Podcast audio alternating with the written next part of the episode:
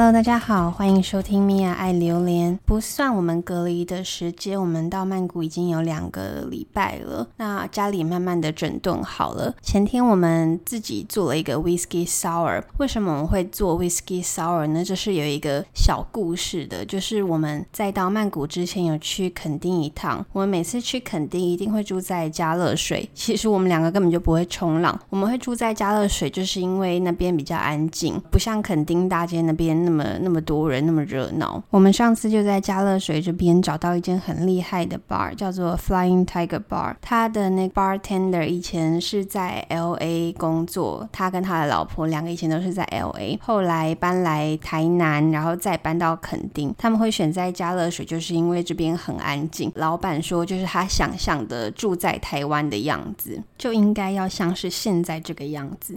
他说以前在 LA 当 bartender 的时候，常常要工作到很晚，什么两三点、三四点。可是现在在垦丁，他他那个他那个 bar 是面海的，他每天要看着海，过着很惬意的生活，也不用工作到那么晚，然后可以做自己想做的事，他觉得很开心。我们那天就点了，先点了 whiskey sour，那个 whiskey sour 真的是惊为天人的好喝，因为我还蛮爱喝的。然后在台北我也去过蛮多家酒吧，他的 whiskey sour 真的是我喝过最好喝的。我们就问他他的 whiskey sour 的基底，它的 base 是什么 whiskey？他说是 Jim Beam，Jim Beam 是一种蛮便宜的 whiskey，我们还以为可能是还蛮好的 whiskey。那那个老板他就是说，其实 whiskey sour 不用用到太好的 whiskey，因为是调酒，如果用到太好的 whiskey 是浪费了那个 whiskey。那我们那天就在那个 bar 跟老板还有老板娘聊天聊了很久，可能到十一二点吧，也有说到我们之后要搬去曼谷了，而且已经 delay 四个月了。我们还跟他说他的。Whisky Sour 真的是太好喝了，很怕以后喝不到怎么办？那那个老板人就非常好的给了我们他的酒谱。有了这个酒谱之后，我家的那个德国老公 Leo 他就立志他要成为最棒的 Whisky Sour 家庭 bartender，叫我帮他买那个 shake 杯，还有那种调酒用的长长的汤匙啊什么的。他就是那种一想要做什么，他买东西就要买一整套完备的那一种。比如说他之前想要手冲咖啡，他就要买一整套。他生信工欲善其事，必先利其器这个道理，因为他怕我我们在曼谷不熟，所以一开始可能不知道要去哪里买，所以他就叫我在台湾先买好，我就去帮他买。其实我看他们调酒用的那个长长的汤匙，我就跟他说，那个其实用筷子搅一搅就好了。他就说不行，就是要一定要那种长长的汤匙才有仪式感。好了，反正他想要什么我就帮他买，还帮他煮好了糖水，他很像一个大厨，然后我帮他备料的那种感觉。反正直到前天他才开始。是做了他的第一杯 whisky sour，那要做好喝的 whisky sour，要把那个蛋白摇到发泡。他昨天就第一次摇那个 shake 杯，就是他此生这个人生第一次摇 shake 杯，他就一摇，他那个蛋白就给我喷出来了，我就很慌忙的快点擦那个蛋白，然后就他边摇我边擦，这样非常的狼狈，一点都不帅，也不像 bartender。天哪，他在想要当 bartender 之前，应该要先看一下 YouTube，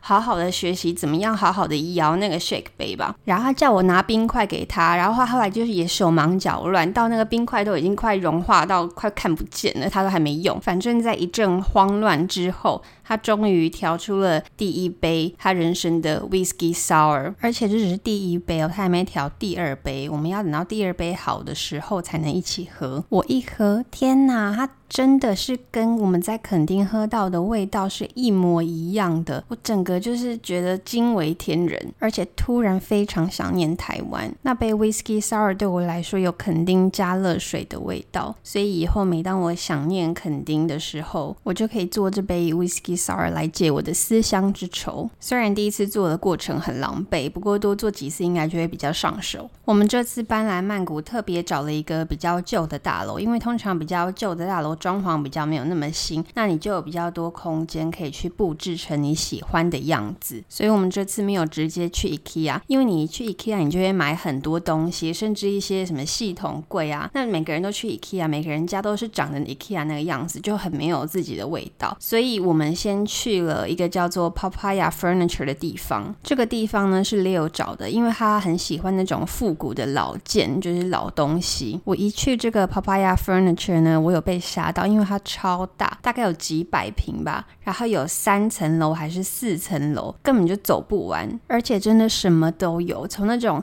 八零年代、七零年代那种复古脚踏车啊，或是什么打字机、台灯。老酒杯、老橱柜，甚至破破烂烂的衣服、围巾、大衣，到奇很奇怪的那种人偶、阴阳怪气那种会眨眼睛的娃娃，还有很多那种塑胶模特，就是那种你去以前去五分埔会看到的那种人形塑胶模特，甚至还有那种看起来很老旧的，我看起来我觉得像是以前牙医给。病人看诊，病人坐的那个椅子，可是那个椅子上面还有类似脚镣的那种东西，有点 SM 的那种椅子的感觉。反正就是一个很大的地方，然后什么奇奇怪怪的东西都有，甚至有一些东西会让我觉得有一点阴阳怪气的。有点害怕。我在那边跟 Leo 说，我觉得这里有阴气的时候，他就觉得我是神经病，因为他是一个洋人，他觉得这里很有趣，很大，很多东西，很像一个奇怪的博物馆。然后他也有看到他喜欢的东西，像是什么 whisky 酒瓶啊，或是一些橱柜。可是我们发现它的价钱非常的高，我觉得有一点太高了，高的离谱。它一个柜子都是八九万起跳，有一点超出我们的预算，所以到最后我们什么都没有买。可是如果你对一些复古的小东西有兴趣去的话，其实是可以来这里逛逛。去完这个 Papaya Furniture 呢，我们就去了 Chatuchak 的市集，它是一个周末市集，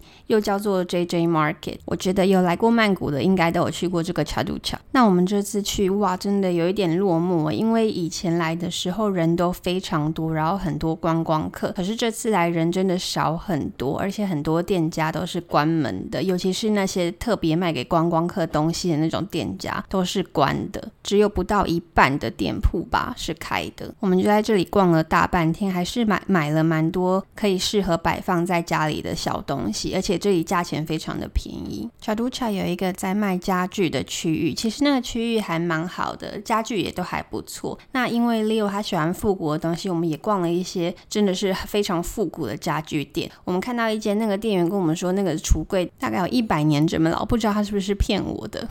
而且我觉得外国人真的很喜欢。那种很神秘东方味的家具或是东西，他一直给我看他看上的东西，要么就是什么有脸谱啊，或者有很多汉字，甚至还有什么古代女人画像。我跟他说。绝对不行！我看到那些，我就会觉得有阴气，我吓都吓死了。甚至是还有一个古代女人在那，如果她真的是有一百年那么老，这个柜子有一百年那么老，那搞不好那个女人的灵魂就已经住在这个橱柜里面一百年那么久了。我看了都会怕，我不想要有我晚上起来尿尿的时候吓死。还有那种写很多红色汉字的，我也不敢，我觉得很像符咒，他就觉得我很像神经病。而且那种老件通常也很贵，一个也是要八九万、九十万，又有破十万的，我觉得也是太贵了。为什么不买新的？后来我们就去了别家店，看到了一个是全新的柜子，可是它做的有一点复古的那种样子，是我可以接受的，那他也喜欢的，而且价钱也比较合理的。也去另外一家店定做了一个大的书架，价格也非常的合理。我觉得这个 Chatuchak 的家具区是真的可以去逛逛的，因为我泰国的朋友后。后来看到我们家的买的那个橱柜，他就说他以为这个橱柜是价钱的两倍，在曼谷市区应该是找不到这种价钱，然后又这种材质的家具。我刚刚在录 podcast 的时候看到一个新闻，有吓到，就是小鬼他去世了。我以前在高中的时候有迷恋过他，甚至还去过他的签书会，因为他还蛮会画一些小插画的东西，真的觉得很惊讶，因为他还那么年轻，三十六岁。今年真的是很不顺的一年，希望二零二零年的不幸快点过去，明年会更好。每次看到这种新闻，我就觉得真的。要多珍惜身边的人。我们常常都把身边的人在我们身边当成理所当然，也不会去想说啊，有一天他们会不见，有一天他们可能会走，根本就没有想过这个问题。所以真的要珍惜你还拥有的时候。那今天就跟大家聊到这里，谢谢收听，拜拜。